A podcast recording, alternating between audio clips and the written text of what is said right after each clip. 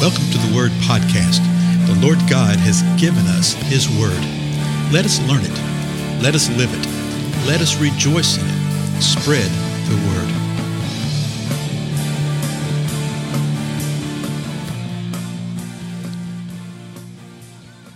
Blessings, everybody. This is Dale. Thank you so much for joining with me today on the Word Podcast. I have my associate, Camp, in the room with me. He's over studiously reading and working very hard on the couch. Say hi, Camp. Hey. There you go. He'll be amazed that you can actually hear him on there. so, anyway, we have been working our way through the 119th Psalm, have we not? Uh, it's a marvelous, marvelous portion of the Word of God, which really gives us insight into how God communicates with us, uh, the power of His Word, what His Word is. I mean, just so many things. Uh, you, you really just have to read the entire psalm just over and over and over again, which I know can be a challenge because it's long. We're on the 113th verse. We covered the 113th, 114th verse in the previous episode, and that's beginning of a new stanza. So let me start there again, and then we'll press on. Uh, verse 113. I hate those who are double minded, but I love your law. You are my hiding place and my shield. I wait for your word. So, like I said, we covered those in the previous episode. And you see some very powerfully uh, strong juxtapositions here. The psalmist speaks of hating something and speaks of loving something in the same sentence. Okay, he speaks of uh, God being a hiding place, but then also God being his shield, and in this case, an offensive weapon. And he's saying, "I'm waiting for your word." Now, verse one fifteen. Depart from me, evildoers, that I may observe the commandment or commandments, plural, of my God. So notice what the psalmist is saying.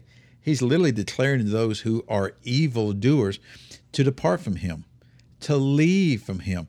That word evildoers is uh, used throughout the uh, uh, Old Testament.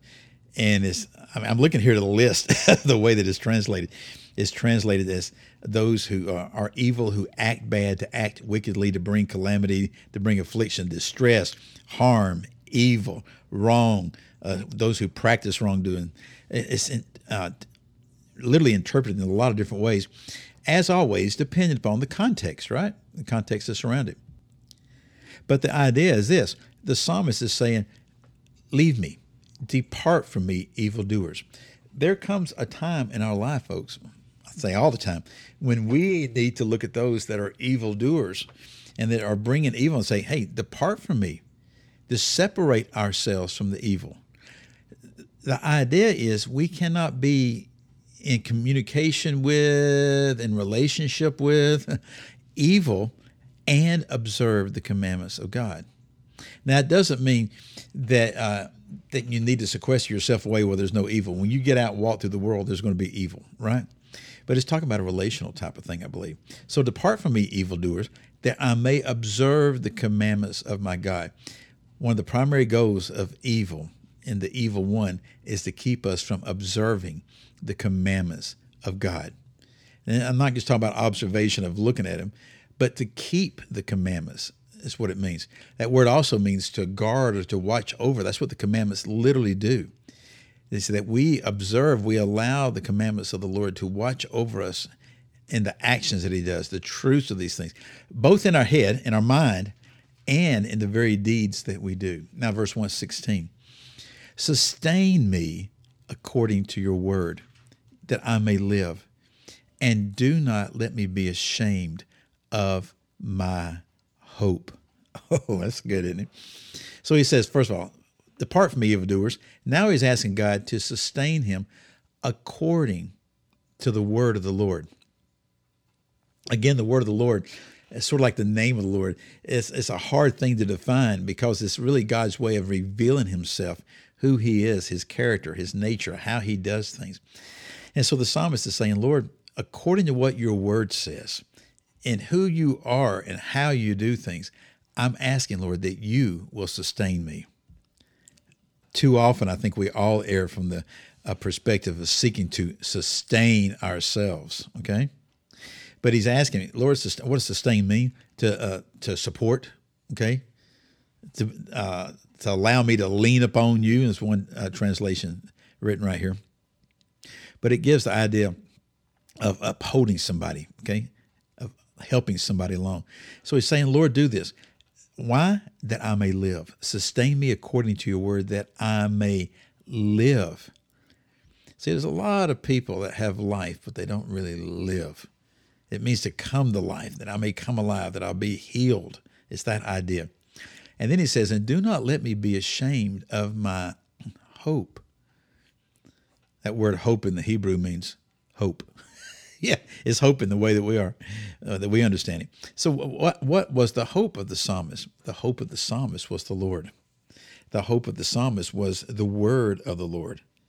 Okay, his word, his commandments, his testimonies, his precepts, his statutes, his judgments, the word of the Lord. So the psalmist had placed himself in the hands of the Lord, and he says, Lord, do not let me be ashamed of my hope. That's an interesting way of just sort of saying, God, uh, don't fail me now. Okay? Don't fail me. Let's do one more verse right here, verse 117. Uphold me that I may be safe, that I may have regard for your statutes continually. So we've seen where the psalmist has said, uh, Help me in previous stanza to rescue me. Uh, here he's saying, Lord, sustain me and uphold me that I may be safe. So we uh, uphold means to be strengthened type of thing, to sustain. He's in some type of situation, the psalmist is, to where his life was nearly taken from him. He's undergoing trials and tribulations and stress. He says, Lord, you are the one that can uphold me. You are the one that can keep me safe.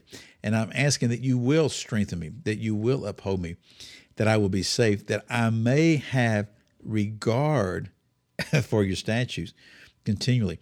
That regard means to look at, to gaze upon, to reflect upon, to wonder about, to meditate upon, the, to look upon with approval. He's saying, God, I want to be able to uh, meditate and look upon your statutes continually. Okay? Uh, could being under a life threatening situation distract from that? Well, we've seen already one of the stanzas that the psalmist says, you know, even in the most intense times, I, I constantly meditate upon your word. Well, that's good.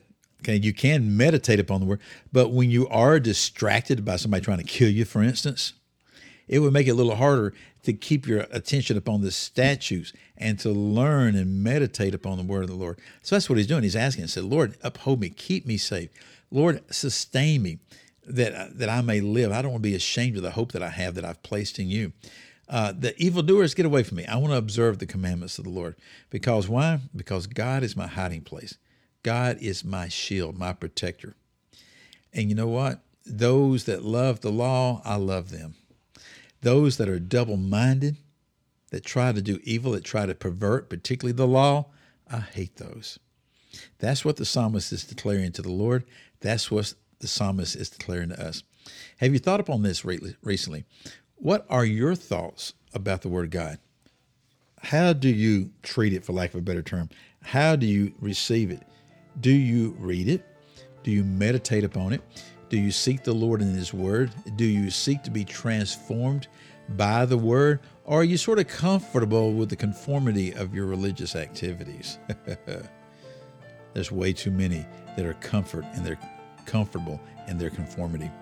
Anyway, my time's up. Again, I'm Dale. Thank you so much for your time. We'll continue on later. I'll see you then. Goodbye.